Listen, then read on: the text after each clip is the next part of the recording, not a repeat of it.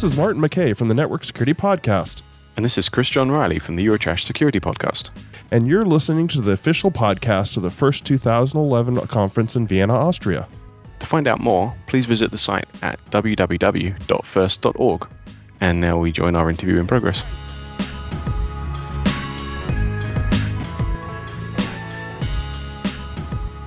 Hello, today we're interviewing Brian Krebs, who's a freelance reporter and the uh, editor of Krebs on Security. How are you doing today, Brian? I'm doing great, Martin. Thanks. Now, your today, your talk today was "Funny Pharma Inside the Web's Leading Rogue Pharmacies." Uh, I wish I could say it was a, a great interview. I mean, a, a great uh, presentation, but I only got the end of it.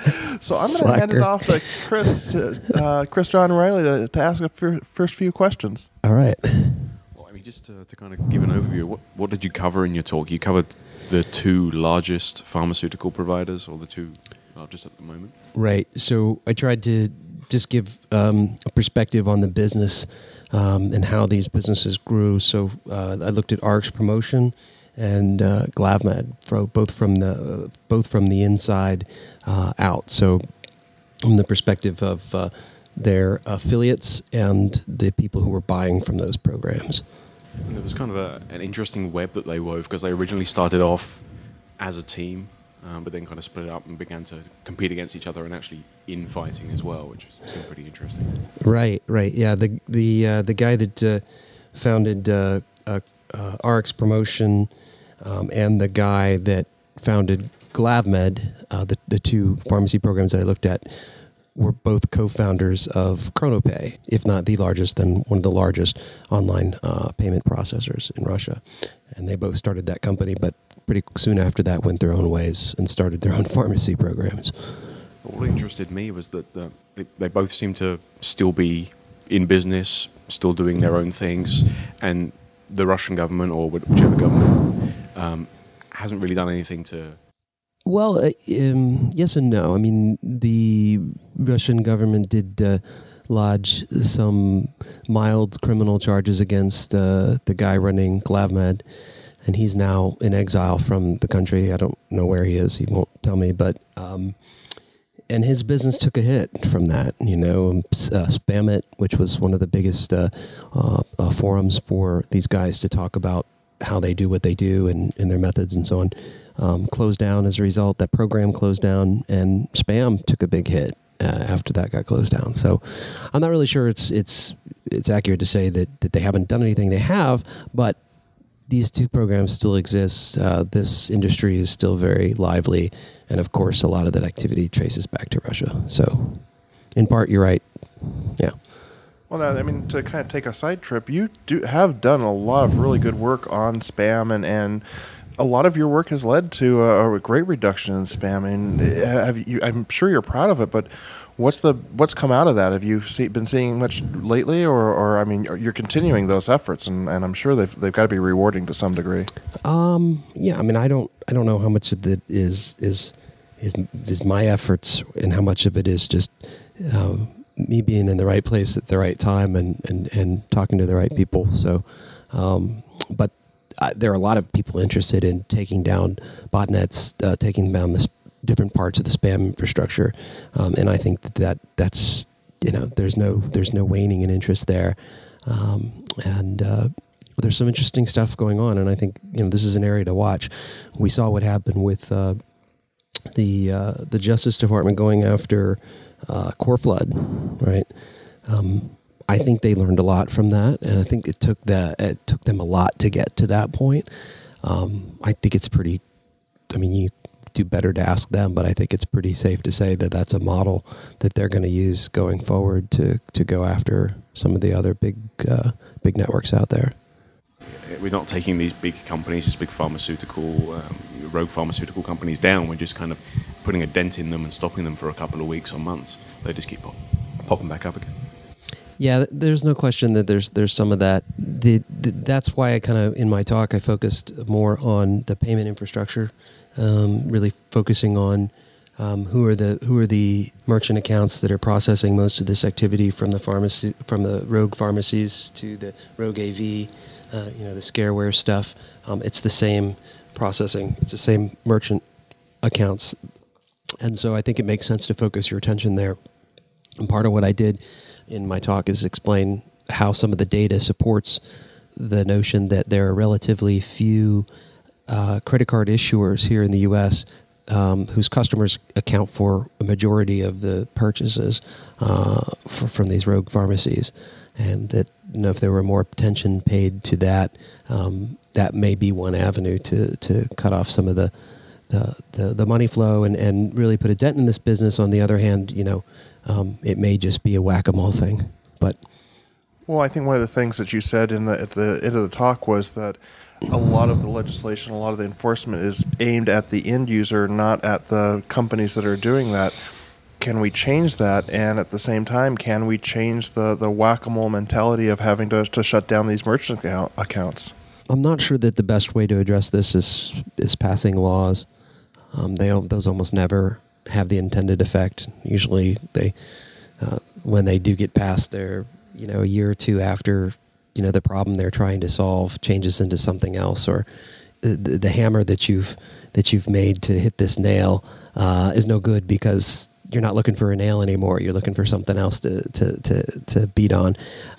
Uh, so I don't. I'm not sure that the legislative approach is is the way to go about this. Um, and the other thing you said whack a mole. I mean, security and and sort of the, our response to this to the to criminal industries is always going to be responsive, right? And we're always going to be behind these guys. I mean, that's that's just the nature of the the industry. What I what I would like to see is, well, this is kind of a it's not going to happen. It's kind of a pipe dream, but more of the security industry more openly involved in addressing some of the infrastructure issues you know, related to these criminal enterprises. I've gotten a lot of crap from uh, people who work in the security industry, you know, at the antivirus companies or whatever. But I've I've said a lot of this industry is last mile. You know, it's it's securing the user, it's securing the desktop, and that's great. I mean, somebody's got to be there, and that's a, that's a very worthy place to do business. But ask the antivirus firms how concerned they are about who the actors are ask them how concerned they are about attribution and figuring out um, who's responsible for doing this stuff. They don't care. They'll tell you that's not what they do. It's that's that's not their job. Um, it would be interesting if more people were interested in that. I think it would it would change the equation a little bit. But for whatever reason, maybe this, the incentives aren't there. But there aren't that many people paying attention to that part of the the, the economy. You threw out some interesting statistics in the presentation. One that kind of amazed me is that we seem to be focusing on sort of the wrong problem. We're focusing on rogue pharmacies, and it's all Cialis, Viagra, and various other things. But a, a large number was it? Sorry, sixty-five percent of, of pharmacy is in that direction. Mm-hmm. There's still thirty-five percent in the U.S. anyway that isn't targeted at male enhancements. So yeah, it's targeted at real medical issues. Do you, people are just focusing on the wrong problem, or is that more of a pharmaceuticals charging too much, therefore there's a market for? Yeah, I mean, I, I I tend to think that that people don't take this the rogue pharmaceutical stuff very very seriously because there's a uh, a belief that you know vast majority is the male enhancement stuff, um, and in my research I found that is you know yes it's a majority, but there's still this other big chunk that's you know it might be uh, controlled uh, substances, might be you know addictive painkillers, might be uh, you know cancer drugs, but they should be just as concerned about this from a safety standpoint uh, as as they are for from a you know who are they supporting kind of standpoint. Um, one of the things that did interest me is that you, you, gave a quote from the DEA saying that they haven't found a large number of foreign sites selling controlled substances. Well, that wasn't my quote. I found that on the interwebs, but uh... it was. I, I, looked up the original quote, and it's interesting to see that they're they're saying that most of them are scams. Most of them are um, you get your credit card stolen, or yeah. you don't get what, what you what you ordered. But you're your information kind of goes completely against that. I, have interviewed hundreds of buyers from these programs, and they almost all got what they ordered. That was I wasn't expecting that. That was unexpected, and, and whenever I encounter something like that, I always try to pay attention, try to figure out well why is my result different from what other people have found, and all I can say is there consider the source. Somebody came up to me after my talk and said, you know, you, you answered a question about whether anybody was looking uh, at the efficacy of these drugs. And you said you didn't know, uh, but Pfizer's already done that. And um, and then I remembered, oh yeah, I guess they had. Um, in that takedown of Rustock, they went and they bought a lot of the farms. They, this is what they said, and they put in the court filing. They said they, they went and they bought a bunch of these drugs, and they found that, you know, by and large, they they they had all these contaminants in them, and that they were, um, you know, not what the, what the people ordered. And all I have to say about that is, again, consider the source. Why would would would you know would they have published that information if it had said something different? If it had said people got what they ordered?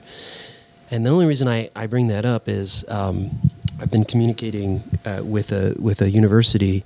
Uh, it's not the UCSD folks, by the way. It's it's another university that that's had uh, that I shared the the uh, GlavMed database with, and um, they have testing labs for this kind of stuff. So we've been talking about how to go about testing these drugs. You know, could they order them and have them tested? They're just, they're still trying to figure that out. And early on, they got approached by. I'm not going to say it's Pfizer because I'm not really 100% sure, but I know it was one of the big three drug companies, and they offered to pay for the study. They said, you know, we'll, we'll sponsor this this this study if you go ahead and test these drugs. And they said, well, that that's very nice. You know, what do you guys get out of it? And they said, well, you know, it would help our our uh, public relations efforts on this, and and and they essentially said to them, okay, well, we'd tentatively be interested in that, and the the turns out. The, the funding was contingent on a couple of things, and one of them was if your funding, if your if your research shows that that the drugs largely are what they say they are, you can't publish that. Again, consider the source. that's a little bit shady practice, but I, am I'm, I'm assuming that's not entirely unheard of in the uh, educational domain. Uh, I, I, I don't know. Um, you know, my sense is somebody's paying for uh, uh paying for a study or paying for uh, whatever. Uh, they get they sort of get to call the shots, right? So. Well, do you get the feeling that there's still a lot of research left to be done on the, on this? I mean, is this something that you're going to be looking into for weeks, months, years to come, or are you at the end of the rope? Oh no, no. I mean, I, I think there's a tremendous amount of uh, research to be done. I don't think that um, I don't think that, that, the research has been done, at least as far as I can tell, um, in a comprehensive way about the efficacy of the drugs being ordered through spam.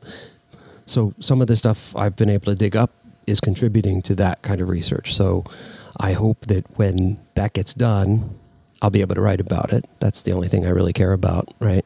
Um, my research uh, will will continue. Um, there there are uh, both on the pharmaceutical side. I mean, there are what 30, 40 of these programs out there. None of them are as big as the two that I looked at. I don't think, but um, but there there are certainly there's certainly a lot of other places to look, a lot of other stones to to turn over. I, I guess I would like to see more people looking, doing investigative research into this, and and not just sort of saying, well, this is a this is the the domain of law enforcement, you know, because at the end of the day, if you you know if you take some of the op- op- open source uh, information that's out there, and you're willing to spend time on it, it's it's oftentimes not hard to to to figure out who the actors are and how they're connected to each other and that's something that I hope to, to be able to, to publish um, sometime this year is more social graph analysis of of uh, of uh, the connections between because at the end of the day, I think a lot of this stuff is perpetrated by relatively uh, few people uh, who have been in this community for a long time. So I don't really see many people um, reporting on this kind of stuff to the degree that you report on it. I mean, you even you know, spent some time going and interviewing some of the people behind this, mm-hmm. sitting down with them and getting their opinions on things, and it's interesting and scary at the same time to, to be able to actually sit down with these people and say, why are you doing this? What, what's this bringing? And I believe that uh, Igor even uh, commented on exactly what um, effect um, the credit card processing would make if you if you started kind of cracking down on them. Yeah. All I can say is that it's it's a it's the best part about being on your own is that you don't have to uh, you don't have somebody telling you what you need to be writing about and and I kind of just pick what I want to spend my time on, and I don't spend a lot of time chasing stuff that's everybody else is chasing. So, really, one of the things I was wondering about is you are you ever concerned about sitting down with these people about the safety of it? Are you are you worried that if you start affecting people's bottom line, that they're going to be no, I, I, I, would I would invite all, all, all of the uh, the guys involved in this activity to uh, to sit down and interview with me. You know, uh, particularly if they're willing to come here to the United States, I think that'd be great. Well, Brian, thank you for taking a few minutes out of your day to sure. talk to us, and uh, go back and let's enjoy the conference. All right, thanks for having me.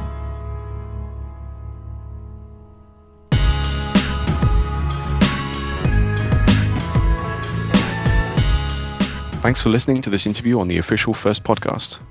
You've been listening to Martin McKeay from the Network Security Podcast and Chris John Riley from the Eurotrash Security Podcast. You can find out more about the First Conference and this podcast at www.first.org. Thank you very much for listening. See you in Vienna.